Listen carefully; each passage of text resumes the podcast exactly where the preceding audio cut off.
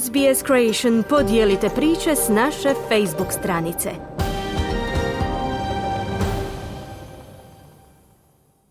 Slušate radio SBS na hrvatskom jeziku, ja sam Mirna Primorac izgleda kao nešto iz filma The Land Before Time, ali to je fosil koji je pronašao trio paleontologa amatera u ruralnom dijelu Queenslanda. Istraživačice se nadaju da će saznati više o 100 milijuna godina starom Elsamosauru vrsti plesiosaura nakon iskopavanja ostataka tog stvorenja.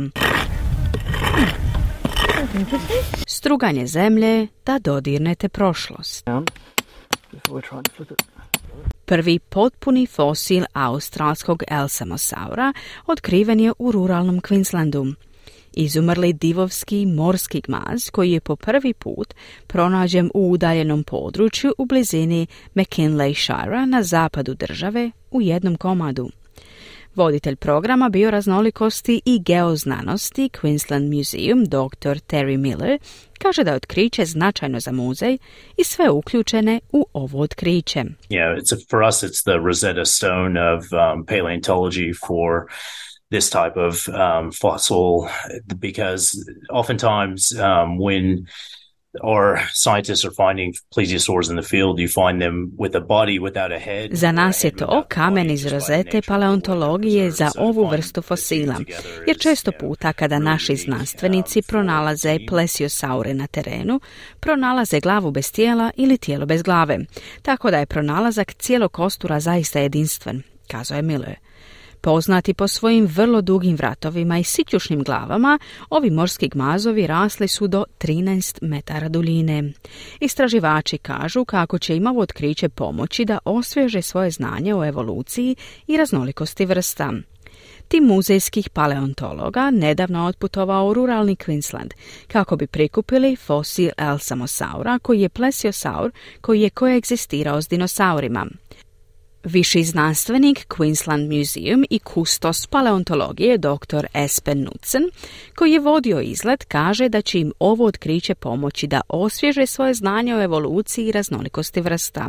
So understanding the animals that we have uh, living or had living in this, in these ecosystems are important for understanding not just ancient Queensland and Australia, but also understanding how ancient ecosystems work and how the animals adapted to the conditions they were living in. Dakle, razumijevanje životinja koje žive ili su živjele u ovome. Ti su ekosustavi važni, ne samo za razumijevanje drevnog Queenslanda i Australije, već i za razumijevanje kako drevni ekosustavi funkcioniraju i kako su se životinje prilagodile uvjetima u kojima su živjele, kazao je Nucen. Trio amaterskih lovaca na fosile pod imenom The Rock Chicks, oni su koji su došli do velikog otkrića. Svake godine Rock Chicks, Cassandra, Sally i Cynthia sastaju se u potrazi za fosilima, a za to su vrijeme prepješačile stotine kilometara. Tijekom godina bile su oduševljene svojim nalazima, koje su uključivala po jednog plesiosaura, kronosaura, ihtiosaura te nekoliko riba i kornjača. Rock chick Cassandra Price, koja posjeduje manje od 65 tisuća hektara, kaže da je bilo uzbudljivo pronaći tako poseban fosil. We didn't really know what we had because he was all covered with dirt and white dust and um, and so we didn't realize until we sort of washed him off a little bit, cleaned him up Nismo zapravo znali što imamo, jer je sav bio prekriven prljavštinom i bijelom prašinom, pa nismo shvatili dok ga nismo isprali i očistili, a zatim poslali fotografiju paleontologu i tada smo shvatili da možda imamo stvarno rijetko otkriće, kazala je Price. Dr. Miller priznaje da je ovo otkriće jako važna stvar za njihovog vodećeg paleontologa i nada se da je to početak dijeljenja otkrića sa širom javnosti. For him it's an amazing, you know, find and now he's got a fair bit of work to do in terms of research and publication of that fossil material, but you know, the announcement of the find and the recovery, you know, is the first step in um, the process to get it to a publication and potentially to display in the future. Za njega je to nevjerojatno otkriće i sada ga čeka dosta posla u smislu istraživanja i objavljivanja tog fosilnog materijala. A znate da je objava pronalaska prvi korak u procesu dobivanja publikacije i prvi korak ka potencijalnom izlaganju kostura u muzeju, dodaje Miller.